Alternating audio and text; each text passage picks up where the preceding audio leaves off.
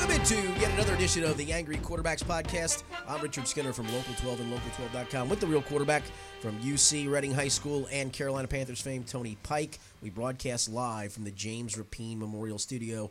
Uh, we got a lot to talk about. We'll talk some NFL in this segment. We got a little bit of college in the next segment and high school football, which uh, the playoffs go to week two in Indiana, but the last regular season week in Kentucky, where the playoffs basically set. Those are mostly non district games this week, but in Ohio, some playoff uh, games and, and league championships are on the line that we'll talk about coming up in the final segment of high school football. We'll start with the with the NFL. And by the way, we do broadcast live from the James Rapine Memorial Studio. And I'd like to start with the Bengals, but I won't just because of James. Yeah. Um, you know, I know he's flying high on his Lamar Jackson. What, what do you think he's thinking of Baker Mayfield? Oh about man, that what's he thinking of Baker Mayfield? and What is he thinking of Freddie Kitchens right now? How about Freddie Kitchens deciding down three scores, six minutes to go, I'm going to punt. Oh, No, no, I wanna I'll go take a for penalty. it. I'll take a penalty. But I don't want to use a timeout. What are you doing? Two terrible uses of the challenge flag. I didn't see this. I saw one of them. Okay. Yeah, I, I just man, he he really looks like he's in over his head. And the and the crazy thing is that as bad as that game started, they had a chance right. to still be in it because they are so talented. Their defense is more talented than a lot of people I think think. the defense is pretty good. Yeah. uh, it's just man, it, the turnovers, the Nick yeah. Chubbs, the that that little shovel, little shovel Oh. pass right to the defensive lineman. And and I and also I mean Chubb is Chubb runs hard and I think Chubb's still going to be a really good back, but man they, they cannot get out of their own No, way. they cannot. Which still proves if, if they can figure out how to get out of their own way with their schedule going forward, maybe. But if, if they stumble again along the way, I think you you close the door on them. Yeah, you're. I mean they have to run kind of like a eight and one or Yes. however many games, Yes. something like seven and two to give themselves a chance on the way out. yeah, two and five is, as we sit here, but two and five sure beats an zero and eight, and that's where our beloved Bengals are. I'm glad we're doing this first today because I couldn't have sat through two other segments without, without getting this without, off my chest. without boiling over. Look, no, no one thought they were going to, to London beating the Rams, and in the grand scheme of things, it's a one score game at the half, and you're feeling the offense is moving. The offense had 202 yards in the first half. They rushed for 84 yards on 13 carries in the first half. It looked like a bona fide NFL offense. For Yeah. chunks of the first half, they did some things differently. Went with some two tight end packages. Brought Michael Jordan, the offensive lineman, in as a, as an extra lineman and a lineman eligible to try to help the running game. And I, and I think it did uh, did befuddle the Rams for a for a bit, and that's that's good to see them adjust. So let's give a little credit where credit's due. But th- there's not a game you go in where you don't realize how talent deficient this team is. The the question for you, and it's rhetorical, I know, because we've discussed it. Why can't they see that? Right. And, and that, to me, I, I watch all the games around the NFL, as many as I can, and I watch teams that are bad that have talent. I watch teams that are bad that have young talent. Or I watch teams in the Dolphins last night that are bad but have 13 draft picks in the next season. So all these teams I watch, they have reasons For hope. for hope. And then I watch the Bengals game and I'm like, wow, that guy's not good, but he's going to be here. And this guy's not very good, but well, he's going to be here. And this guy's not very good, but we re-signed him to bring him back here. It it to me from and and this goes now from the coaching staff down and, and, and at the top of the organization down. Yeah, but- I, I want to get to the coaching staff separately in a minute. But Yeah. keep going. but no, I, I just you watch the just the the overall talent on the field, and at some point, teams just start overriding that. And and I don't remember who I was listening to talk about it yesterday. It might have been Dan Orlovsky, but he said in the NFL, in the first three quarters, if you just don't beat yourself, don't turn the ball over, uh, end drives with kicks, don't kill yourself with penalties, then you have a chance in the fourth quarter to win with your playmakers. But there's so many teams in the NFL that don't have the playmakers Right. to go to yet, whether they haven't developed yet or whether in the Bengals case they their playmakers are what all over 31 now. Yes. Well, I guess you can consider John Ross Yeah. getting there, but we still haven't seen enough of him on a consistent basis, either health wise Right. or production wise, to know if he's that guy. Um, so it, it goes to this. I, I get where they look back at four and one last year and thought, Mm-hmm. okay, injuries really derailed that. I'll give you. I'm, I'm gonna. I'm gonna give you that in this offseason that, that you believe that getting all your healthy pieces back um, adding a key part or two in the draft, and Jonah Williams is going to be a key part of that. Yeah. That you thought that was all it was going to take. I didn't agree with that because I still didn't think the defensive personnel was great. But I'll, I'll give you at least if that was your philosophy Go with it. belief. You can fine. I'll go with it. Okay, but eight games in now, we're we're and I know injuries have factored in a little bit, But is AJ Green going to make a difference between 0 and 8 and and 6 and Right. 2? And- is Jonah Williams? I mean, are they together? Is John? I, I don't. I don't see enough of those pieces that, that say you're you're you're that close, and I don't know how anybody believes that in that organization. I mean, you're playing with a cast-off right tackle, a cast-off right guard, and now you're playing with an undrafted free agent, Alex Redmond at right guard. Your your your center's your best offensive lineman. He's an undrafted free agent. Your left guard, your former first-round draft pick center, who can't beat out the undrafted guy at center. Your left tackle, you're now on your fourth or fifth left tackle. And yes, I do know that Jonah Williams should make a difference, but I can't guarantee that. We expected Right. Cedric Way to make a difference, and it and it didn't. That's so, the thing. I mean, could could Jonah Williams be the next Anthony Munoz? He could be Maybe. the next Munoz. He could be the next Ogbuehi. Right.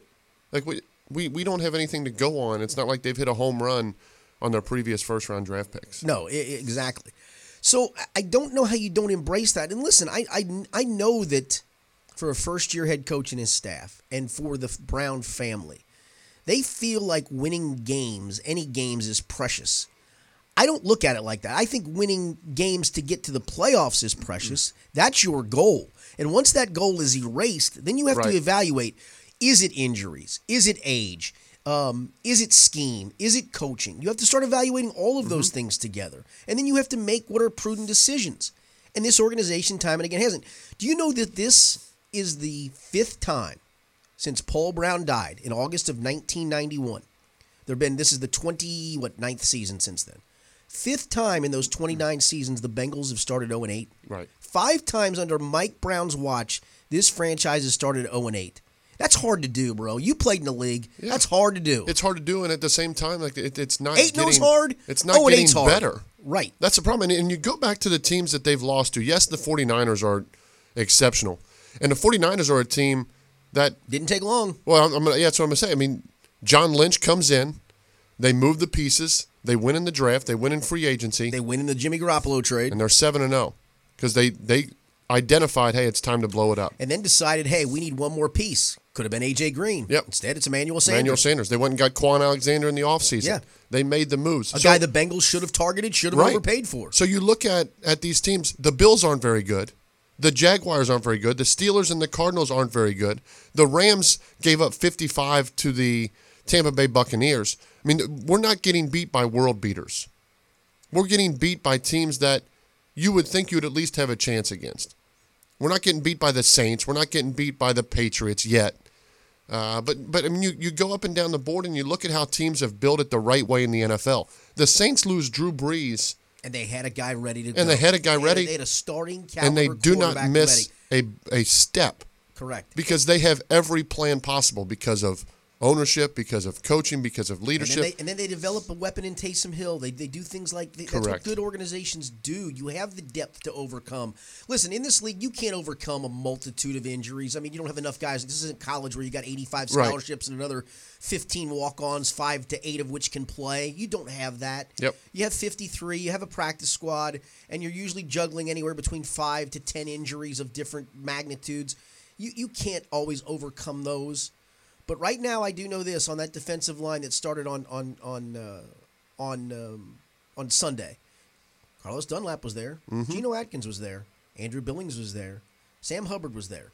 Your linebackers, Nick Vigil was there. Preston Brown was there. when he was on the field. Your two safeties, Jessie Bates was there. Yep. Shawn Williams was there. Yeah, you're down two corners. I'm going to give you that portion of the program, but you still you basically had nine nine of your eleven projected starters on defense were on the field, giving up another f- almost 500 yard. I wouldn't have known that the corners were out because every pass was completed over the middle. Well, that was some linebacker issues Holy too. Holy cow. Can you get your eyes in the right place? What are we doing? I mean, you talk about elementary scheming. You took two guys in a hook route and said, "Here, linebackers, watch them hook safeties. We're going to clear you out and go deep, and there's going to be this giant hole Yeah. in the. Can someone get a drop? Can My- someone take a drop? My question on that: Can when a you- safety come you- up? when you go into that game against the Rams? And I know this goes into a little bit of coaching as well. But when you go into the Rams, has Todd Gurley been dominant this year? No, He's barely they've, been they've not run the ball great. Who's who's been their catalyst? K- Cooper Kupp. Cooper Kupp, fifty-one catches going into the game, and then on the what first Brandon- possession, Brandin Cooks Brandon hurt. Cooks goes out, Yeah, and it- Cooper Kupp just proceeds to just go off, and, and he gets whatever he wants. It like to I know. me, I know. Will Jackson was dealing with a shoulder issue, but he did Yeah. play. And I've Was- talked to Lou Anarumo about He looked this like he didn't want to tackle Cooper Kupp on that long touchdown. No, no. But I th- I would have rather taken my chances with an ailing Will Yeah. Jackson following Cooper Kupp everywhere, man Mm-hmm. to man, than I would have playing some zone and saying, listen, we'll just give you the whole middle of the field. I mean, Jared Goff, you got to admit, as a quarterback, if you saw holes like that in an NFL defense, Yeah. wouldn't you be salivating? I mean, You would, and then you, Cooper- you played it. How tight are the windows? They're damn Yeah. tight, right? Supposed to be. No, I, I'm not joking about this. I could make that Yes. throw on that deep over route. They I were could do. supposed to be. And Cooper Kupp even said after the game that it's what we saw. Yeah. It was game plan, and that's what we saw. He had 120 yards after the catch, and some of it was on that long one where BW Webb fell down on the on the flea flicker. Right. But basically, half of those yards came not because Cooper Kupp's running through tackles, because Cooper Kupp's running free and wide open after Yeah. the catch. I, I've never seen an NFL game with the third down stats that were Staggering. Sunday. Yeah. And I, I, I wrote them down. The seven they they converted seven third downs. Of those seven third downs, a third and eight where they got 21 yards. A third and five where they got 31. Mm-hmm. Those third both eight, Kupp, I right. believe. Yeah. Third and eight they got 23. Third and ten they got 20. Third and four they get 15. Third and ten they get 40, and third and ten they get 14. This isn't a team that's like third and seven. Let's run an eight yard route. You're giving up 20, 30, 40 yards Chunk plays. on third down, Right. and half those are third and long, which in the NFL, That's what you want. yes, get a team to third and long, and you're in business. All right, so let's let's go to the coaching portion of this because I, I'm, I'm I've given these guys a pass. I'm going to give them a pass to some degree because I do understand the talent deficiencies. But much was made, and I wrote a piece about it that that listen, you got a guy who skipped a pay grade along the way. Um, it feels very I don't want to say nepotistic isn't the right word because he doesn't have relatives on the staff, but he certainly has many relations on this staff from past favors, perhaps past friendships, and sometimes that's Yeah. that's how coaching staffs are built to some degree. Mm-hmm. But how much of this is on on Zach Taylor, and how much of this is on this staff to to to scheme their way out of it, and that they're not capable of doing that or leading a team to a win? Well, I'll, I'll first say that it starts with the top of the organization because we've mentioned Well, that part's a given. we've mentioned so many times the McVay coaching tree. You can talk about it all you want, but that team built around a young quarterback so they could bring in. They had an idea. They had, an, they They, had a plan. yes, they brought in pieces, and then they said, "Here, Sean McVay, here's Wade Phillips. Any question you have, he's been there. He's your defensive And coordinator, He's, he's a great defensive. and he's a great coach. He knows what he's doing. So Sean McVay has a sounding board. Zach Taylor was given none of that. Zach Taylor was given the head coaching job and play calling duties and play calling duties. and duties. trotting out there to answer questions about Cordy Glenn and AJ Green yes. and all of trades. that. But yet at the same time, you don't give him any pieces to work with. So while I think of, while I question different things, yes, I, I question why we haven't used the two tight end sets more. which they did on Sunday. which they finally yes, did. but it took a while. I, I question why Bernard's not on the field with Yes. Mixon more and, and why we're not getting more exotic there. I question some of the Jaguar game, the second one, third and one throwing, or the toss sweep on third and one. There's different play calls that I question, but I also I I, I feel bad for Zach Taylor because he is now being made out around the league to look like a Buffoon. bad coach Yes. When at the same time he's been given nothing to succeed. And, and when I say nothing, I'm talking about the defense that was brought back. I'm talking about the offensive roster that's been assembled, especially on the offensive line, because that inhibits you to do a lot of stuff. But I also talk about a quarterback in his ninth year that's not performing. And and we've talked about turnovers, and it wasn't the turnovers on Sunday, but missing Auden Tate down the sideline. missing That- uh, yeah. somebing else down the sideline too. right. Auden Tate was was an Right. easy. And and that's that's how, a how much of that though, and I'm not looking for an excuse, but you again you've played the position. How much of that though is you just you're you're almost shell shocked right now. Well, he is, and and you can see that on his reads because where other quarterbacks in the league, you'll see him look to the right, look to the middle. Andy Dalton, wherever he's looking, if it's there, it's it's there. If not, scramble, throw the ball away. Yes. And and now now you're seeing the ramifications of all of that. Clean pocket, missing throws, in the red zone, taking sacks. Um, I mean, there's just there's too many things going on. Third down conversions where you just give up and throw the ball out of bounds because you're at a point now where you're you're and and Sam Darnold got caught saying this, but a lot of quarterbacks do it. You're seeing ghost, and and you're now struggling because you've been behind a deficient offensive line and because you've been historically bad. And it's just it's it's one of those situations for now. Zach Taylor, your quarterback struggling, your offensive line struggling, your defense is really bad. I mean, they're 29th or worst in the NFL in seven categories, Yes. and you don't have a guy other than your special teams coordinator probably in that locker room on a week to week basis to just talk about how to figure it out. Who are you going to? Lou Anarumo? Callahan? Like, where do you go? Mike Brown? Because I sat there after Atlanta, who's terrible, and I watched Arthur Blank Come down come down into the tunnel Mm-hmm. and talk to the media and answer everyone's questions. Who does that for the Bengals? Zach Taylor. Yeah, I, I told you we asked for Duke Tobin two or three weeks ago. I put a, Yep. I literally put a formal written request in to speak with the director of player personnel, who is kind of the de facto GM. I can't call him the GM because he's not the GM, and we were simply told, well, he doesn't talk during the regular season. Correct. Oh, okay. So we're gonna then we're gonna have to direct questions to your head coach, who's not More gonna be able to answer them because he doesn't know how to. I mean, one question for him today. I'm gonna ask it is. Trade deadline's coming up in 30 minutes. We're talking to him at 3:30 today. Yep. Who pulls the trigger on a trade? Is it you? Right. Is it Mike? Is it Katie? And Is you it- won't get an answer because no, one knows. No, right. It'll That- be that's the what's a collaboration. No, no. Someone the and that's the problem. The buck always has to stop with somebody. When you Right. played at UC, where did the buck stop? Brian Kelly. On everything, right? Yes. Just about everything. Yep. I guarantee it. Probably he called the defense on occasion and said, "Listen, I need you to be more aggressive or less aggressive, however you do it." Yep. I guarantee that that's what a head. That's what you do. Right. My my question is Whether you like Brian Kelly or not, Right. The buck You stopped. knew. You knew. and and you can know from watching the Falcons that at least the owner wants to win. Mm-hmm.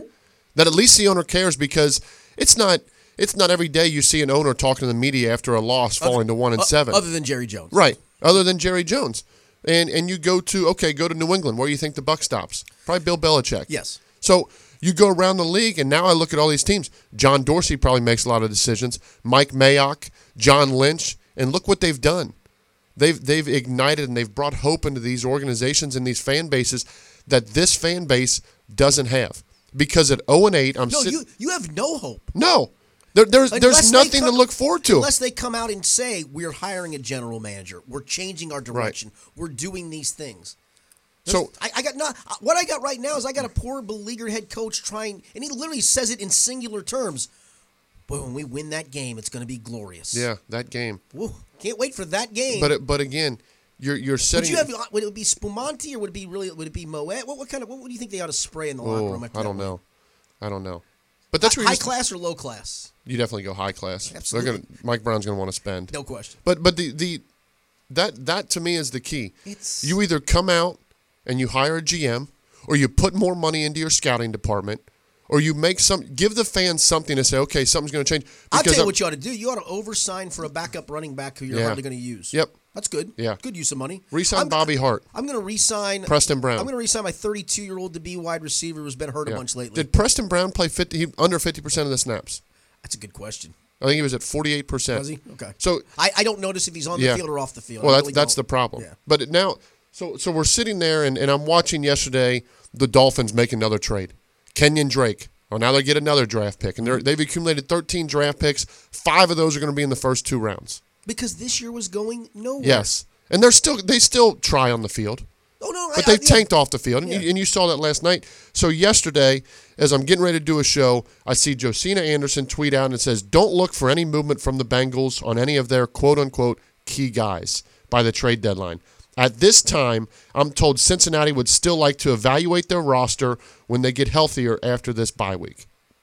That is the answer where every other team is making moves. The answer in Cincinnati is we want to we want to evaluate what we have. An 0 8 football team that has no chance to go to the playoffs. is one and fifteen in the last. Right. You you you like to, to, to at least wager in your mind. And Yeah. even yep. a ten point spread in the NFL is what pretty big, right? Yes. In the last 16 games, I did the math on this. The Bengals have lost by an average margin of 9.8 points per game. That is that. That means you're getting your ass kicked Mm-hmm. Yeah. on a fairly regular close. basis. You're you're not. It's not a situation where we're losing a bunch of one point games, and they've lost a couple this Yeah, year like that. But you're but you're still losing. you're still losing. You're still getting dominated. So, okay, so you've made the case that you're not going to make any trade, which to me is is is the craziest thing in the world. it's nuts. And then the, the CBS article comes out, and it basically says between Washington and Cincinnati. They don't speak the same language as everyone else in the Just- NFL. just a- and then great quote. And then uh, among everything yesterday, what happens? Well, Washington's at least willing to listen. For That Trent, for Trent Williams. Yes, and and now they're talking about they're looking to move Josh Norman. Right. So to me, that is at least something for the fan base in Washington to say, okay, at least they're trying. No, as a, as a fan here, what do you have to cling to? Yes, because if the Bengals came out and said, you know what, so and so offered us a third round pick for AJ Green, we, we- listened, we didn't think it was but we enough. didn't think it was good enough. Great, but to come out and say you're not interested, and then to hear other GMs, not media, not a not a fan base, other general managers in the NFL come out and say it's not even worth it to call the Cincinnati Bengals because they won't even call you back. That to me is a slap in the organ. That's a, that's a slap to the team. That's a slap to the fan base to say, who cares? We're 0 8. We don't need to listen to any of that. That that's essentially what you're doing. To not even if New Orleans calls this morning and you don't even pick up the phone to hear what they would give for AJ Green. Or the Packers, who for the first time in Aaron Rodgers' career have a legitimate running back that could have a three headed monster with a, a receiver. If you don't even give them the time of day to say, what are you going to offer? Because now it's the deadline. Teams have to make some type of move. Maybe they give a first and a fourth. Maybe they overspend because they only have hours. And you, the Cincinnati Bengals, who never listens, is actually on the phone. But but you you don't, and you don't give your fans any hope because the Washington fans at least can say, "Wow, something new." We're at least going to listen for Trent Williams. Maybe something's changing because we're one and seven. Here in Cincinnati at zero and eight on a bye week, we get oh we're, we're, we're we need to evaluate this roster. Yeah, the, the thing I, I continue to get perplexed by is is why the level of stubbornness from from that family. What, Right. Why continue to think that you know what you're doing when for 29 straight years you have Right. shown that you you do not. Yep. On a consistent basis, you don't. And yeah, I know you're going to point to the playoffs. Okay, I'm the more I'm doing, I'm giving Marvin Lewis more That's credit for that than anybody Every else. every week that goes by, Marvin Lewis looks better. yes, he does. And again, we- I think you're we're in agreement. It was time to make a change. Yes. That all that. But now with the deadline approaching and no moves, at least Marvin built up enough that he had some. It was it had to be a small say, but he had some type of say It's- because it's yes. documented that Marvin Lewis didn't want to take John Ross. yes, So after how many? When was Ross taken? 17th. Marvin's 14th Seven- year. Yeah. So 14 years in, and Marvin, the head coach, was still getting overridden on draft Here- picks. here's what I would invite people to do. Do this for me. Again, I, I use the line of demarcation of August the 5th, 1991. That's when Paul Brown died. Mm-hmm. Paul Brown was a football genius. Um, Paul Brown was still very active in, in this club, pretty daggone close to his death. Uh, maybe not all the way up to it, but, but pretty doggone close.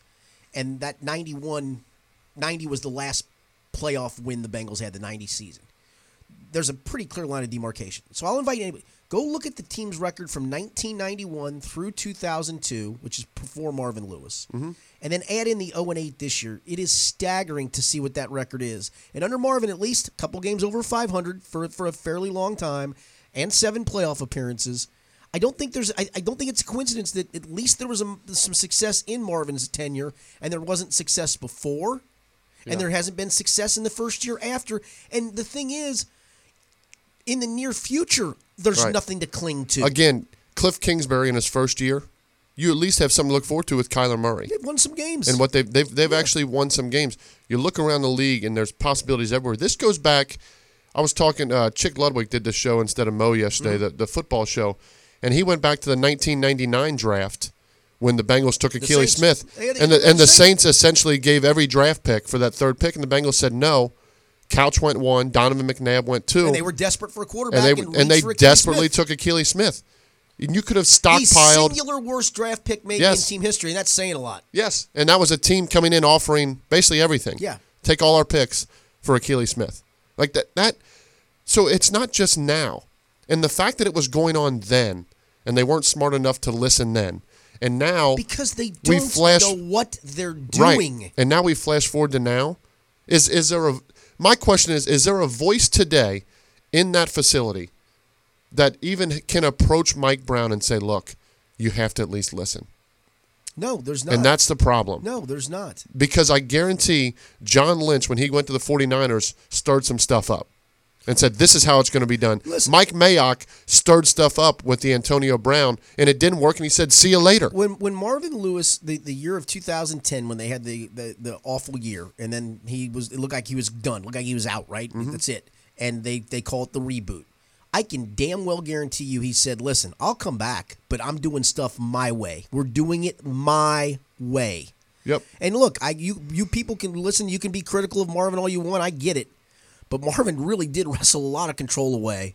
And I think he deserves a lot of credit for the success they had in his tenure. And you can certainly look at the before and the after Yep. and realize, hey, guess what? Now you got you got young yes man coach in there. That's great. And I feel for the kid. I do. I, he's a very, I like dealing with Zach. He's a nice guy. I think he's a decent. You don't. I can't say this about a lot. Of, he's a, actually a decent He person. is. A very decent guy. I don't know if he can coach. You know, I, I don't even know if he coaches CHL team right now. I don't know if anyone But could. I don't even know if he could coach Reading right now. Not, But I- I know he's in over his head, He and, and, and they've given him no chance. And that's that's the thing because they haven't given him an opportunity, like Sean McVay was given, like Cliff Kingsbury has been given. Like, do you think Cliff Kingsbury had say in the number one overall pick? no question. Yes. They just had a quarterback last year. Right. He said, "I want my guy." This is who I want. This is who I want to build around. There's a plan in place in 30 other NFL teams. I think Washington's trying to figure Washington- out Well, they're dysfunctional, and you can point to who they're just their, Yeah. their owner's dysfunctional. who's at least now listening. He's still dysfunctional. Yes. So to not have a plan and to be 0 and 8 and to be going into a bye week as a fan base, you don't have anything. You have nothing. You, You have, have nothing, nothing. to cling to, and you're parading a young head coach who could turn out to be one of the brightest minds in football. Don't know. And you are you are running him through the mud by continuing to run him out there for situations. Go go talk about Cordy Glenn. Go tell him we're not making any trades for AJ Green. Go handle this. Go handle that. Call the plays. Do this. Do that. Instead, Duke Tobin, Mike Brown, or someone should be addressing the media because of all these outcries. Yep. Because someone just wants to know why. Why aren't we listening? Why are we evaluating talent on an 0 8 team? Because as you mentioned, the defense that played yesterday, other than your two corners, that's pretty much your core defense. Yeah. And they got gashed. Again, Again, they've got gashed all year. Geno Atkins has been there all year. Mm-hmm. Sam Hubbard has been there all year. Mm-hmm. Your linebacking core, your safeties have been there all year, and you have gotten gashed all year. So, what are you evaluating on that side of the ball? And on the other side of the ball, your quarterback's in your ninth year. you're not evaluating him. What do you need to evaluate there? You don't need to evaluate Joe Mixon. You don't You're not evaluating Tyler you, Boyd. You already evaluated Giovani Bernard because you just re-signed his ass. Yeah, you signed Tyler Boyd, mm-hmm. so you did your evaluating there. Who are we You re-signed- evaluating? You re-signed C.J. Uzomah. Right. You brought back Tyler Eifert. You brought back Bobby Hart. You evaluated John Jerry enough a year out of football to bring him back. You signed John Miller. It, it, what are you evaluating? That's what you're supposed to do in the offseason and in the draft. You're evaluating an 0 8 team. That's why you're not listening. How's your sample working out, by the way? He's, uh, does he play? Well, second round. You know, second round picks rarely play. Is he playing on special teams? How's Germaine Pratt playing? Not good. Okay. All right. Um, this podcast will be dropped probably right after the deadline, or maybe even a hair before it. So I'll ask you about Cordy Glenn. I, I, think whatever you got get, you have to deal. I don't. I they kept him home. That that was odd to me that they kept him home. I guess it wasn't odd the way things have played out, but it felt like everybody was playing nice last Thursday. Cordy spoke to us and um, tried to you know give him mea culpa, and, Right. and Zach said you know bygones are bygones, all of that stuff. They're not. We know they're No. not. We knew they weren't. But I guess moving forward, if you don't deal him, what do you do with him? Do you Well- play him? I, well, I mean, do you play? I guess you have to. Can you trust him? I couldn't as a teammate. I don't think anyone in that locker room can trust him right now. I couldn't. because that team every week, every day for the last seven weeks has walked by and look at Cordy doing nothing. Oh, he's going to see somebody else. Going to see someone else. Oh, he got cleared. And I asked him point he's going to blank. see I said, somebody else. Did you get multiple opinions? And he said yes. yeah, You know why? because everyone said you're good. Yes. He was one that one person to say you're not, and he didn't find that. Eventually, the Bengals said, "Okay, you got to play now." So now the problem is, if you cut him, you owe him, Yeah, and I can't. I can't do that because I can't let him get his way on this. right? So if you play him, no one on that team wants him to play, Uh-huh. and can you trust him blocking your quarterback's blind side? Exactly. So you have to try to trade him. You have to try to find someone, even if it's a sixth or seventh round pick. Yeah, I don't. I don't care what it is. You have- offensive yeah. linemen. Teams need offensive linemen. Yeah. Well, I think the people that are going after Trent Williams, I think the phone call comes late in the day to the Bengals Yeah. and says, "Listen, we've been trying to get a tackle. Yep. We'll give you maybe, maybe maybe you luck out. Maybe they're desperate enough to give you something more than a sixth or seventh. But I think if I'm Right. the Bengals, I'm taking anything. I literally, I mean anything Yep. you want to give me, I'll take. Yeah, I'm I'm 100 percent with you. Yeah, I, if he's on this roster as of 4:02 Oh, today, man. all right, let, us play that game for a second. Could you he's, on, he's on the roster at 4:02 today. What, what what do you do for the final eight weeks? Cut grass. Talking about me personally? No, I'm talking about him. I'm talking about what, what, if you're the, what do you do with him if he's on your I don't roster know. at 402 today? I don't know. Does he just not travel again? That's it. But, So- but, but again, you're paying him to. to Yeah, have so you his way. basically so you basically just pay him to do nothing. Ah man, I mean, can it's He- to me it, it's he's shameful. He is absolutely Yes. shameful. He is he has done the concussion protocol Right. a wrong thing here. Yep. He is a he's a shameful person for yep. this. He really it is. is. It, it's a it's a bad look, and he has positioned himself in a way that he's either going to sit Because here's the you know and what? get paid. Here's the thing: if, if I get to that point in my career as, as a football player, and listen, I get it's hard. I get the physicality of it. No one's putting a gun to your head though to do it. Mm-hmm. Um, again, I, I, do empathize with players and the pain they go through. I do. I see it on a regular. I Yep. see guys limping through that locker room on a Monday, and all of a sudden I'm watching them come out there the next Sunday and play. I watch it. I get Mm-hmm. it, and I really do. It's a tough sport. But Cordy Glenn's also making about nine million dollars a year. Okay. Yep. So what he did is he figured out the loophole. You know what Mm-hmm. the loophole was? I'm going to after game two say I got a concussion because I then they'll just go, okay, we'll keep you out of game three, and then we're not going to play in game four, right? Because Right. nobody plays in game four. Yep. So And then it's just snowball so for then him. so then week one he's out there he's he's doing some work, and I'm thinking, okay, he's probably going to be back this week, if not next week at the very least. Right. But then he keeps looking and saying, I don't feel right. Yep. I don't feel right. I don't feel right. Go get another opinion, as you mentioned. Mm-hmm. Finally, the opinions run out, and finally it gets to the point where the Bengals say, "Dude, we're going to find you. You're, you're, you're that we, that you've been cleared multiple times." Right. Well, by now you've milked eight weeks, and now you've really put the team in a bind. Mm-hmm. Now they have to decide. In theory, you cut his ass. You just go, "See you later." But because Then he wins. But the thing is, you kept him on the roster through week one, and guess what? Then you owe Yep. him for the full year. Yep. What a loophole. Yep. And shame on him because now we're going to look at every guy that gets concussed in week two of the preseason and go, are, you, are you really? Hmm. Yep. Are you really? What's this going to be? Yeah. Is this going to be a Cordy Glenn? And and it- but that goes back to your scouting department because from Yes. from the word Red flags. it- red- yeah, there were red there flags were red in- flags in Buffalo. Yeah. Yeah. That you gave up, and you moved back for Cordy Glenn, and you move pieces. And, Like, and that's what a bona fide general manager Correct. is on is on the is on the clock for that. that's when that's, that's when someone needs to stand up and say you can't bring this guy here. You cannot bring this guy in. But you brought him in out of desperation because you failed in your draft pick in 2015 with. Cedric Ogbuehi and Jake Fisher. Correct. What a club! It's almost What like an organization! it's almost like no, you really failed by letting Andrew, Andrew Whitworth would- still be your left tackle Yeah. today if you had chosen to pay Yep. him. It's almost like they're almost worried that if they do accumulate draft picks and they miss on the draft picks, then more pressure comes to them. So they're, well, we'll just handle it this way. We're evaluating talent. Then how about this? How about you do what with the Patriots? You know what the Patriots use draft picks for? They use it to get current pieces. Yeah. Occasionally they got to draft a handful of guys but they, they they usually trade down to dra- to get it. to, to get multiple picks. Then and then those- they use it to get Mohamed Sanu. because guess what? College, you, you know, the draft is a crapshoot. It truly Yep. is. It really. I mean, it, it- there's no surefire guy. But what I keep telling people though, it's not just drafting 13 players. You can use those draft picks to move up and get one player, or you can trade a piece away for another draft Or, a, pick. or for a proven veteran Yes. when the time comes. Pittsburgh Steelers, Minkah Fitzpatrick, two interceptions last night. Pretty good to me. Yep. Why do other teams get it and the Bengals don't? I don't know, and I feel sad for the fan base. Yep. I do. I really feel sad for the fan Well, base. wait wait till you see the fan base because Baltimore will be a home game for Baltimore. Pittsburgh will be a home game for Pittsburgh, and then there will be no one there for the New York Jets game on December first. No, there will not be. Enjoy it. Enjoy the second half. Did you speak? we- We're going to talk college football in a second. Did you see a picture that somebody tweeted out like ten minutes before the Rutgers game this weekend? They played Liberty. Mm-mm. There couldn't have been 200 people in Yeah. the stands. Well, get used to it. Yeah, that's what it's going to look like here. All right, when we continue, we will talk some college football. Where, to me, there are now two Yep. two teams that I trust the most in college football, and neither one is Alabama or Clemson. And we'll talk about the UC Bearcats back on track this week as well. Kentucky with a week off, Miami with a week off. We still got some high school football to get to, and much, much more. It's the Angry Quarterbacks from the James Rapine Memorial Studio from your friends at ESP Media. Romualdo has been helping men, and now women, look their best for over 50 years. Established in 1968 by Master Taylor Romualdo in the quaint community of Madeira, Ohio, Romualdo has become a Cincinnati staple for authentic menswear, bespoke garments, and Old World Tailoring, gathering national recognition while staying true to their goal of delivering exceptional products with unparalleled service. Romualdo is truly a destination for any style minded individual.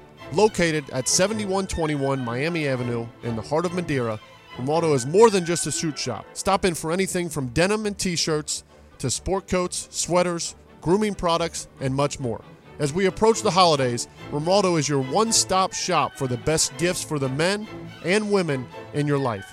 Centrally located just 15 minutes from downtown, 10 minutes from Hyde Park, and a quick jaunt from Mason, Romualdo, suited for the everyday man. 7121 Miami Avenue in Madeira. For professional staffing, there's only one name you need to know Robert Half. Robert Half custom matches our candidates to your specific hiring requirements by combining personalized service from local staffing experts with an advanced matching technology based on 70 years of successful placements. For highly skilled accounting, finance, IT, legal, marketing, or administrative staffing, count on Robert Half. We'll find you productive, engaged employees. Learn more at roberthalf.com/radio. Welcome back into another edition of the Angry Quarterbacks. It's segment number two. I'm Richard Skinner from Local 12 and Local12.com. He is the real quarterback, Tony Pike. Uh, we uh, spent segment one. If you somehow hopped in the middle of this talking Bengals in the NFL, if you wanted to skip through that, well, now you're on to number two because number two is is college football, where um, one team that we said had to run the table to get in the college football playoff was upset on Saturday in Oklahoma. Yep.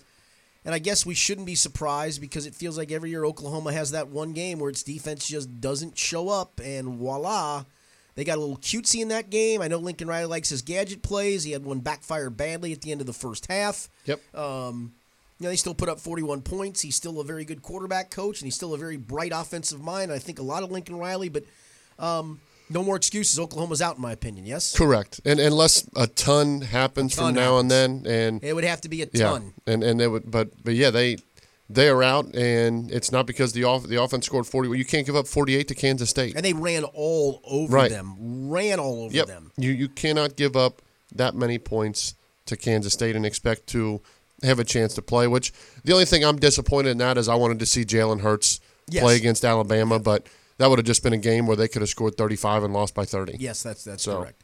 Um, speaking of Alabama, uh, Mac Jones, uh, who had unfortunately for me as a Kentucky grad and fan, he had committed to Kentucky out of high school and then decommitted and went to Alabama, um, and uh, is the heir apparent to Tua Tagovailoa. It was fortunate for him they played Arkansas, but boy, the first half they didn't skip a beat. I mean, No. he didn't skip a beat. No, and and, And, it and also it- talks about the parts around him. I mean, those wide that wide receiving corps is absurd. Well, and I think too it- when when people ask me about the draft coming up and the quarterbacks I like, I put um, Joe Burrow and, and Herbert above Tua because of that reason. Tua has everything of the best. And Tua still might be great in right. NFL. He has the best line. he's got a- he has the best receiving corps. He's got a he's, He has the best running backs. He's got a yes, howitzer for an arm. He does, but he but he's touch, for you're right. for a lot of it though he's had perfect situations around him. yeah. and other teams don't. But I mean, Alabama doesn't skip a beat. Uh, but Alabama is to me, there's going to be question marks because of you don't have the and and I say this about Ohio State too. You don't have the luxury of a late season loss. Well, that, all right, so let's get to that part of it. All right, so so we think Oklahoma's out unless a Yep. ton happens because you are going to get undefeated Alabama and undefeated LSU, and you are going to get undefeated. We think because Penn State still has to get through Minnesota, Mm-hmm. but you are going to likely get undefeated Penn State, undefeated Ohio State. Yep. Which then opens the door for what if one beats the other in very close fashion. Does that give them a chance? I don't think the Big Ten loser does. I think between Alabama, or between Ohio State and Penn Yeah, State, it's just one. LSU though has done a lot of. I mean, LSU's win at Texas gives them some cash. I mean, Yep. they've done some things on the schedule that they've played to this point that still gives you. I mean, they've beaten Florida, they've beaten Auburn. I mean, they've Yep. beaten really quality teams along the way. Mm-hmm. If they were to lose a tight one to Alabama, I still think a one-loss LSU has to be under serious consideration. Well, they would get the consideration over one loss Florida because they beat Florida. No question. They would get the consideration over one loss Penn State probably because of their wins of who they've played in the SEC. So I look at it like this Same weekend. for one loss Alabama Right. if LSU beats Alabama Correct. slightly. Although This- I think LSU with one loss probably has a better chance than one loss Yes. Alabama. Yeah, this this to me, this weekend helped Clemson a lot. Yes. Oklahoma falls. Notre Dame gets their second loss. They're out. Auburn gets their second loss. They're out. They're out. Uh, to me, a, a team like Clemson, who people were questioning going into this because they've kind of been in, in cruise control, this helps Clemson a ton get to where they want to be. But man, when you when you look at, at the top, and I, I know Alabama hasn't done anything to lose a spot. I don't know how Ohio State's not higher. Like Ohio State, They're has- the most complete team. has literally steamrolled every piece of competition. Like it's funny. I they, mean, they, went through Wisconsin. Well, they spent the first half. It was rainy. They, Mm-hmm. they had a couple drops. They didn't look great on offense. They got a late touchdown in the half, and then the second half, it was almost like, all right, we've got we got in a rhythm here, and it was men and boys. yeah. So I, I know, obviously Fields and Dobbins are about as good of a one-two punch. If you if you think historically of Wisconsin, what is Wisconsin's strong suit? Offensive line and running the football. Offensive line and Chase Young looked like Oh, the goodness. best player in college football history against the best offensive line. He's he's legit. College. He's legit Heisman candidate. yes. Legit Yes. So they have a guy on defense that can change the game. can wreck the game. They have two playmakers on offense that can score anytime they touch the ball. A really good defense, really good running game that travels in weather. I don't see how Ohio State is not the best team because I, while I like what LSU is doing, LSU has, has relied a lot on Joe Burrow, and they haven't got the running game going to a point that they need to. Right. And as we talk, you're going to come across one game that's cold and rainy and windy, and you've got to be a stronger team and power and run the ball. And I don't think there's anyone that does that or can stop that better right now than Ohio State. Yeah, I, I, defensively they're they're really good. Let me give you a couple of other undefeated teams, and let's just there are other teams. I guess The not- one thing, and and the one thing Ohio State though, they can't afford to slip up late in the year, correct. and and that's that's kind of what always haunts them. They haven't been, they haven't been in a fourth quarter yet this year where they need to be tested. and maybe that doesn't. And I don't come. know if it, I don't even know if it comes. I don't either. All right, Baylor is still undefeated, and they still have Oklahoma. If they are to get through that game and get through the Big Twelve championship game, do they get serious consideration? I think if they beat Oklahoma, you have to. But, But, here's the thing: uh, outside of the league, here's who they played: Stephen F. Austin, Yeah. UT San Antonio, and Rice, and then everything else is inside the Big Twelve. Right, and and that's one where as soon as you lose one, you're done. All right, so a couple of one-loss teams. Oregon sits at seven and one, and outside of the league, Oregon played Auburn. That's their only loss, lost by six.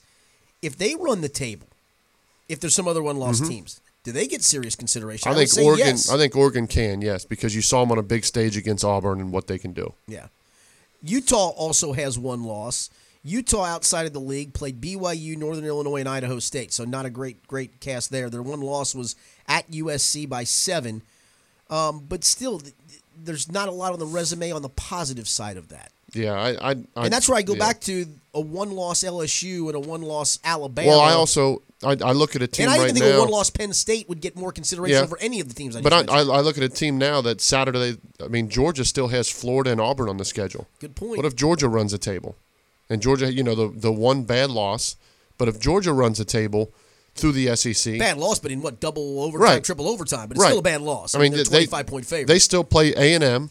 They still play Auburn. They still play Missouri. They still play uh, Florida. I mean that if you're if you're sitting there, and, and you're you're watching last week if you're Georgia and you see teams lose ahead of you, all of a sudden you got to like there there's it's not a great chance, but there's a glimmer right now Right. to say okay run the table and do it in, in a way where you turn heads. Go beat Florida by 21. Yeah. I mean you you, you have to to have some impressive wins in there, but it's possible at this point. the thing is, the Oklahoma loss did open the door for a bunch of teams to feel Yep. like they've got some more hope, which makes it exciting over the last Right. five weeks. I mean, for Correct. a while it felt like Ohio State and Yep. Alabama and Clemson and Oklahoma. and Oklahoma, and it was Yep. pretty much it, or the Alabama LSU winner. Yep. Um, and and that was going to be it. Now you got a lot of different scenarios to play out here. Absolutely. All right, the UC Bearcats off of a bye week, and it feels like this bye week keeps coming at a perfect time for them. They've got East Carolina next. We've talked about this. I mean, the New Year's Six bowl now is is very much very much in sight. I think if you're and the thing is, I think you and you do you control your destiny to do it. That's the good part, right? Yeah, I mean, I, they're they're going to be two or more touchdown favorites in their next three games: uh, East Carolina, UConn, and USF. Temple, Temple looked awful. got exposed against UCF. You get Temple at home. If you're at that point and you win your next four, they're 17 right now. Maybe they get up to 12 or 13. Going to Memphis, That's who- not gonna be who's easy. probably going to be ranked at the time. You're legitimately at that point saying, okay, go to Memphis and win. You host the AAC championship game, probably against SMU or someone of that nature. If you win out, you are in a New Year's Six bowl No question. because Boise lost. So they're they're in the driver's seat. You Yeah. can you can project all you want around the country. If UC wins out, they're in a New Year's And, Six and- bowl. and for those that don't know, the the New Year's the, the non Power Five conferences, the highest rated team in the college Right. football playoff ranking gets an automatic berth to one of the New Year's Six bowls. And based on the scenario we're Yep. laying out here, UC would right clearly because be they're they're now the highest rank. I mean, in, in winning out, that would mean because Boise lost, Right.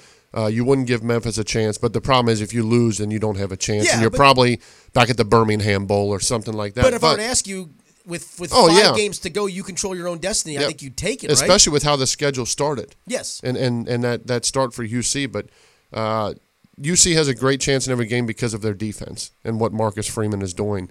Um, and and you look at at where that team is, and and again, I go back to this every week. Each week that goes by, the Ohio State loss doesn't look as bad. No, it does not. No, it and does not. that was a game where you had two turnovers in the red zone. You failed to score. You missed it. It wasn't. You weren't going to beat Ohio State, but it could have been 42 to 17, 42 to 21, something a little more respectable than 42 nothing. But at this point, that loss is not bad. Uh, I was on with Cincy 360 with Chad Brendel last week who, from Bearcat Journal. Um, he was hosting in your place. Yes. I don't know where you were. You were skipping out on town or something. Yeah, it was a bye week. Um, but uh, we got to talking a little UC football. And we got to talking about Marcus Freeman a little bit, and I, I, I said I'm assuming he's going to get some interest from schools to Yes. become a head coach. The question I had from Chad, and I'll ask it to you, was because I kind of flipped the script on him. I said, let's just say Luke Fickell doesn't get the right offer after this year because he's going to get offers. Yeah. It's a matter of do you get the right offer that that entices you to leave, and I'm not just talking about financially. I'm talking about uh, look, Rutgers is a is a 50 ring circus right now, and so Right. nobody's going to take that gig. But the right offer. If you're Marcus Freeman, do you kind of hold out and wait till Luke takes the right offer and hope that UC gives you the job? Because I would think if I'm UC, if you want a fairly seamless transition, Right. He seems like a pretty good candidate to do it. I- I've, I've heard nothing but great things. I know nothing about uh, except for watching his defenses do great things week in Yep. and week out. Um, if you're him, do you kind of bide your time? Yeah, I mean, I, I don't think you jump at the first available job because I think there's there's better options on the A, horizon. a good MAC head coaching job comes along. I, I would I would wait on it. Okay. I mean, I, I, I really would because, again, you have to look at what's around, and people speculate about the Luke Fickell situation. A team that I could see a possibility is like a Michigan State. Mm-hmm. Seems like D'Antonio is probably done there. I don't see Luke Fickell going to Tallahassee. I don't see him going outside, but a Big Ten program where he was kind of brought up maybe draws interest from Luke Fickell. And if that's the case, and you're Marcus Freeman, and you can slide right in with the recruiting classes that are coming to UC and the the base that's been built here, that'd be a good first head coaching job. I, I would agree with that. I, I and I've heard nothing. Like I said, nothing but good things. Yeah. Indulge me for a second on this. Kentucky is, has been playing a wide receiver at quarterback for the last three weeks. Lynn Yeah. Bowden, and it was really supposed to be a stopgap for the injured quarterback. So they lost their main quarterback Mm-hmm. Terry Wilson early. Sawyer Smith came in. He got hurt.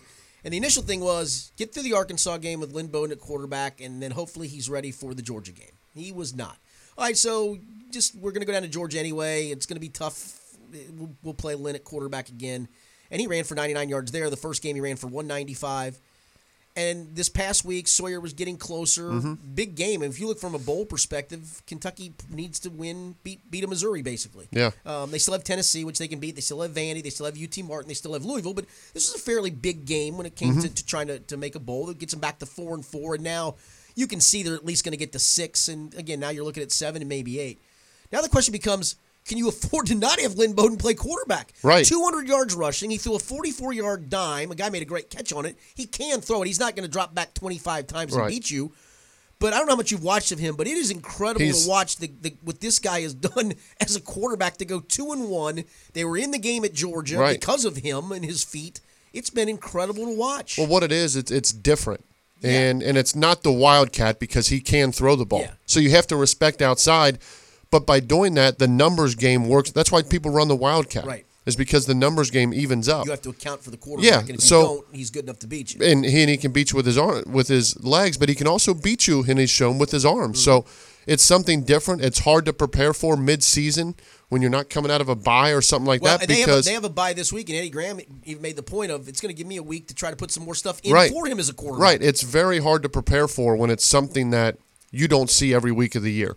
You see mobile quarterbacks, but those quarterbacks still want to run. When you have a guy that can legitimately run all over you, you have to bring more guys down to help. And when you do that, you're taking a chance that, okay, I just hope that he doesn't make the plays downfield throwing the ball. And their defense has played. I mean, Right. They, they were really good at Georgia. They held Missouri to seven points, and Missouri is not great, but Missouri's got Kelly Bryant, the former Clemson quarterback, at quarterback, Right. and they've they've put up points on people, and Yep. all of a sudden Kentucky holds them to seven. It's just I, I love stories like this in college football. It happened. I remember Hines Ward had to play quarterback for Georgia for a stretch of games back when he was there, and they they actually won some games. It, it's it's kind of cool to watch those situations Oh, yeah. I think sometimes it galvanizes a team of, hey, what was us? No, you know what? Let's just go out with what we got and see what we can do. Right. And he's been Correct. he's been phenomenal. Um, 500 yards rushing in three games for a quarterback um, who's supposed to be playing wide receiver. Right. He's your best punt returner, best kickoff returner, best wide receiver, and now he might be your best quarterback. Correct. That's insane. It's team MVP. Team MVP, and actually why he made uh, AP at a midseason All-American team. He was their all-purpose. Uh, first team all-purpose players. There it you is. go. All right. When we continue, we got some high school football to talk about. Indiana playoffs rolling along. They'll go to week two. Kentucky last regular season week, where district games are now done, so there are a lot of non-district games and some teams that actually are on a bye week. But a lot to talk about in Ohio. And Mm. we'll talk about that when we continue. It's the Angry Quarterbacks from ESP Media. Getting answers, finding solutions. Local 12 News investigates. As soon as we called you, everything happened very quickly. Not afraid to ask the tough questions. Taking action, getting the truth. Local 12 News investigates. Are you looking to produce your own podcast? ESP Media has state of the art audio and video production studios available for you. Our studio rental rates are the most competitive in town. Contact us today at sales at espmediasn.com or 513 655 4966. That's 513 655 4966. It's your podcast. We just produce it.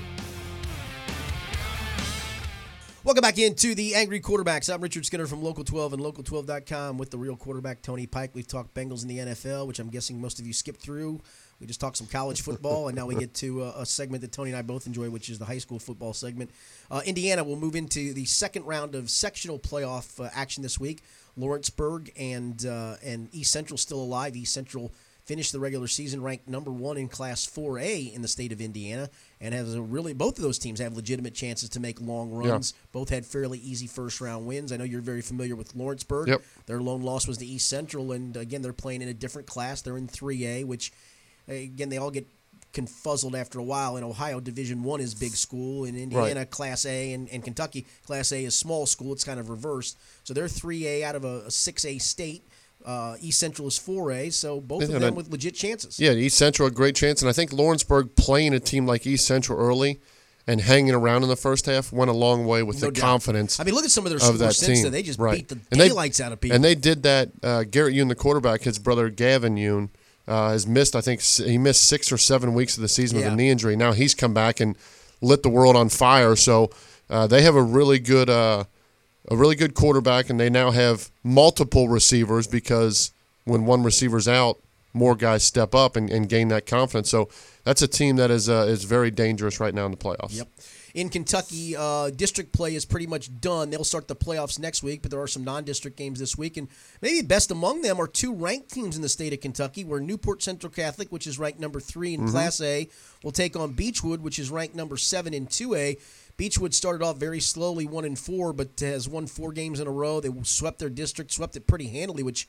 I thought Lloyd would give them a game. I thought Newport would even give them a game, but uh, they, they rolled through those We kind of discussed that happening too. The Yeah. way that Beechwood scheduled early and they lost so many guys. They were kind of just trying to find their way, and it feels like they've started to do that the last couple No, weeks. no doubt about it. So that's probably the, the marquee matchup. But let's get to Ohio, where uh, there's still a lot to be decided. We'll start and we'll do this by by division as, as we go through it. Um, in Division One, Region Four, Fairfield, Elder, St. X, and Colerain have all clinched home games. So those will all host first round games in Ohio. First round games are at home sites, and from that point forward, second round and beyond are all neutral sites. So they've all clinched home games. Lakota West sits at number five. They've clinched a playoff berth, and Princeton for the first time since 2007. Game you heard on ESP Media that I broadcast last week beat Lakota West 41-35. They now have clinched the playoff berth. So congrats to Mike Daniels and the crew there. Uh, they will cl- conclude the regular season with a game against Mason, but. Here's where it gets dicey. Hamilton sits at number seven. It controls its own destiny, which means if it beats Lakota East, which would be a great story. yeah, it would the, be. The turnaround Nate, there. Nate Mahan is just Yes. a terrific football coach. They control their own destiny to get in. A win and they're in. Sycamore, Mason, West Clermont, Walnut Hills, and actually, believe it or not, Milford still have chances to get in. Milford, the slightest of chances. Right. They have to have everything go right. But Mason, which at one point this year I believe was 0 3, they they play Princeton on Mm-hmm. Friday at Princeton. A win for them would uh, would maybe vault them into the playoffs. Sycamore has a chance. They don't control their own destiny, but they do play Oak Hills. The unfortunate part for them, the fortunate part for them is they're going to beat Oak Hills. Right. The unfortunate part for them is Oak Hills has zero wins. Not gonna get any so it's not going to help with that. But if Hamilton were to lose, Sycamore to win, Mason were to lose, there you decent go. chance for Sycamore. So there's there is a lot, lot, there. a lot still to unfold. Yeah, no question about it. But I'll tell you what, I criticized the, the, the Greater Miami Conference a couple years ago when it went from the seven conference games to eight, which left them with only two non league games. And Steve Shuck, who's the commissioner, a great guy. Um, he's always been a, a Harbin numbers cruncher, and I used to when in the in the in the uh, newspaper business when it came down this time of year. Steve was my go-to guy. He would always plot this stuff out, and Yep. he could tell you here's what teams need to do. Steve's a, just a good man. But I criticized. I thought, well, you guys are cutting your nose off to spite your face. You're just going to cannibalize each other. Well, how wrong am I? Fairfield is in, Colerain is in, West is in, Princeton's in, and then from there, the, the next three spots are probably going to be Greater Yep. Miami Conference schools. Hamilton, Sycamore, Mason, probably two of the three get in. You're going to have six GMC schools, and then Elder and X Yep. in the playoffs. Crazy. Uh, they they knew Crazy. exactly what they were doing. Give them give them full credit. Now where it gets really interesting is in Division Two, Region Eight, Oh. where Harrison, quite the story. I think we spurred them on by going and speaking. Yes, or- uh, the We did Athletic, our show. yep. They they have clinched the, home the game. fall sports preview. We ignited a, a fire. And could this be the last home game that they play on natural Oh, grass? there you go. How about that? So, Quarterback's playing well. Yep. Got a guy, Connor Connect can throw it around. do you know him well? I Have do. you ever worked with him? I do. I know you do. I give you give, give a thank you. plug in. I Tell- appreciate it. Tell people what you do. I work with quarterbacks in the offseason. And where do you work with them at? Where can Everywhere. they find, where can they find information? Uh? CincyQBAcademy.com. Find all the information you need. Going to be uh, one. Obviously, once the season I mean, I, ends, all I ever do is roll through teams. Yeah, I got that guy. Yeah, Yeah. I got that guy. I, Once- I mentioned Newcastle. You didn't even mention your guy Paul Kramer. Newcastle. Thank you, Cam Herget, Cam Hergen from Beechwood. Both of your all guys all over the place. Like once you, once once the season ends, that's that's kind of the time to really get going. Because if you wait till after the season, you you kind of lose a little bit. So. We uh, we'll get it rolling, but no, it, it's great to see these guys having success, Yeah. and, and for what Harrison's been able to do. Harrison's only just- lost this yeah, year. Overtime to East Central. Yep, consistent all throughout the year. It's been great. Uh, Turpin has clinched a home game. They're number two. And then LaSalle is uh, it does control its own destiny, as does St. Francis de Sales and Xenia. Then from that point forward, you got th- basically three spots up for grabs. And the teams that, that are still alive are Canal Winchester, Walnut Ridge, Winton Woods, Anderson, Little Miami, and Talawanda. Winton Woods does not play this week, so they are done. But that that so what they need is they need some of the teams that they they beat to win. They need Trotwood. They beat them. They have seven wins. They are Yeah. Division three, so there's a little bit different multiplier there. But Trot, they need Trotwood. West Clermont's getting to become a better win. They've got four. They're still actually mathematically alive Mm-hmm. in Division One to make it. They need them to win. Upper Arlington sits at six and three. They're a Division One win that counts for them. Moeller, which has killed them, but Oh. Moeller plays a team from Canada. Moeller can get a second win. It beats having the one win, Yep. so that could help them get in. LaSalle, which concludes the regular season with Elder. They would need LaSalle to maybe upset Elder because Elder beat Winton Woods, so they're not going to get any credit for that. But Winton Woods still is on the on the scary portion Crazy, of this uh, uh, that they still might not get in. Now the thing is, if they do get in, Oh, let's say they get in as an eight, they could maybe get up to a seven. I don't. Well, I guess they could get to a six. You could have though if they get in as an eight. How Yep. about Harrison? The season you've Right. had, and you got a home playoff game, and guess what your reward is? Mayan Williams. You get Winton Woods. Yep. Woo. That is that, that it's it's criminal at this point. And then to see Winton Woods and how they played against LaSalle. Yeah, 40, 40 uh, to Like- beat LaSalle, to lose to Yeah. Elder by five. I mean, Yep, like they they've been in a lot, and uh, and they they schedule tough, and and most seasons that helps. This season it's hurt a little bit. Yep. Uh, but no, that what they did last week the way they're playing at the end of the year, I good luck. Yeah. if they get in. I, I would agree with you. Um, in Division 3, Region 12, the following teams have clinched home games Chaminade, Julienne, and Franklin just up the road. Wapakoneta is clinched a playoff spot. Trotwood Madison is clinched a playoff spot. Then St. Mary's, Badin, and Ross control their own destiny. Hughes sits at number seven. It does not control its own destiny, but that'd be a great story if Hughes Yes. gets in the playoffs. Hughes will conclude the regular season um, with a game against West High on Saturday. It looks like no, I take back on Friday. So they will play West High. West High would be a Division One win, and West High does have three victories. So that's a, a big game for Hughes. Again, they do not control their own destiny. And other than that, every uh, Goshen still is, is alive, but does not control their own destiny. Uh, nobody else that are still fighting for playoff berths in Division Three, Region Twelve. Um, are local. In Division 4, Region 16, it's a big matchup at the top.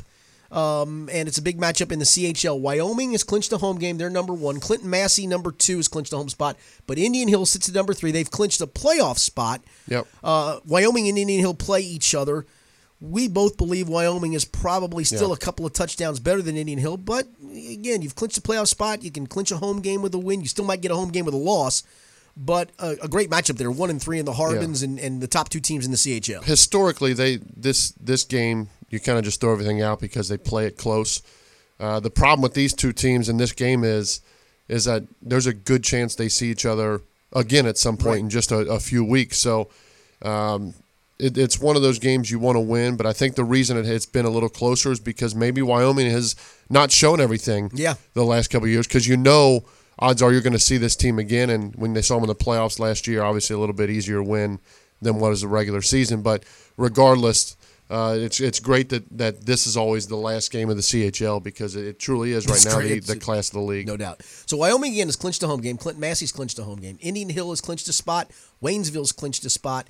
Kenton has clinched a spot. So that leaves three spots open.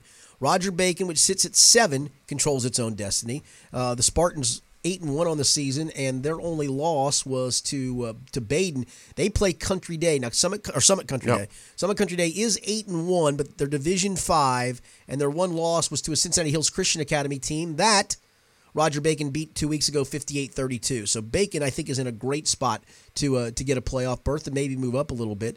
Valley View also controls its own destiny, and then the following. So basically, there are there are two spots up for grabs. Milton Union sits at six, does not control their own destiny. Then Bethel Tate, Washington Courthouse, Washington, and McNick, believe it or not, sitting at three and six Still in it. does not control its own destiny, but they play Badin, which has six wins, is a Division three team. So you're going to get a little bit of extra credit if you can pull off the, the, the upset there. So it's amazing that McNick, it tells you what kind of schedule that they have played. In Division five, Region 20, how about the Taft Senators? Made it into the state rankings this week at number 10 in the Love AP it. state rankings. They've clinched a playoff spot, sits at number one. West Jefferson's clinched a playoff spot. Shawnee's clinched a playoff spot. West Liberty Salem's clinched a playoff spot. And the team we just mentioned, CHCA's clinched a playoff spot. Summit Country Day sits at six. They control their own destiny. And I still think even with a loss, they probably still get Still in. in. Blanchester does not control its own destiny. It sits at number seven. Blanchester uh, will face uh, four and five Division Five East Clinton. So get a win there. It's going to help you both with the with the win itself and with a little bit of second level points. Um, then Marymount and Madeira both control their own destiny. Madeira plays seven and two Marymount, so there's a control. Coming off a big win. Yes, they did. Coming off the shutout of Reading. No, nobody does that. No. no. Was that at Reading? Yeah. My gosh, they came into they came into your house. Yeah. The house that Tony Senior Pike night. built on senior night. Senior night. Wow, you got to be very disciplined. And. I think mathematically eliminated the Blue Devils. I think the Blue Devils have been mathematically eliminated a little while before that. So there you go. So again, that game may be a showdown for uh, for the last playoff Yeah. spot in Division Five, Region Twenty. Still possible that both could make it in. Madeira does sit at number eight. Marymount sits at number nine. So Marymount not in the picture as we speak. In Division Six, not a lot of local teams. In fact, see if there's anybody still alive. There is the only one still alive is Williamsburg, but they sit at 13th, do not control their own destiny, so you would think that they will not have a chance to get in. And in Division Seven, I know New Miami's up there, and they sit at number one and has clinched a home game. Cincinnati College Prep sits at number four and controls its own destiny. And other than that, locally, uh, oh Lockland, Lockland still could get in. Still alive. Sits at six and three, and they play. Oh, unfortunately, they play undefeated New Miami. Hmm. But you do control your. All you're saying is, is there a chance? Winning in. Winning in, baby. Winning in. Speaking of wins, when did the Bengals get their first win, Tony Pike? Uh, New York Jets, December 1st. You 1st. feeling good about that? Nope. I'm not either. Could it be in 2020? It might be. Could it be in 20? What, what, will we have to reach for 2021? Here's here's the when will Zach? Seriously, when will Zac Taylor be on the Oh. clock? man. I don't know. Well, some some places he would be on the clock already. Oh, in 64. Yeah, that might do it. That that might do it. Um, after watching the Dolphins for a half last night, I'm not even sure December 22nd is a guaranteed win anymore. Yeah, I'm, I'm not either. I'm not guaranteed. When when does Ryan Finley play? I think the Jets game is a good line of deal. I think you get him December. Okay. Because it gives you two games in which you feel that he's not going to be overwhelmed. Jets Mm-hmm. and Miami. You get to see him try to get over well, get overwhelmed. And how does he handle it with New England? Yep. Uh, and then you got two games with the Browns. So you get two divisional opponents in there, two games that he should be able to handle himself, and a game against New England where you get a chance to see how that works itself out. So yeah, I'll take it. I'll take it too. All right, Tony Pike, I appreciate it. Great As always- time. As always, enjoyed it. Make a move. Please, Hopefully. other than Cordy Glenn. Yeah. make more than one move. All right. For Tony Pike and our executive producer, Rob Evil, I'm Richard Skinner. Thanks for being with us. It's the Angry Quarterbacks Podcast, and it comes from the James Rapine Memorial Studio and your friends at ESPN.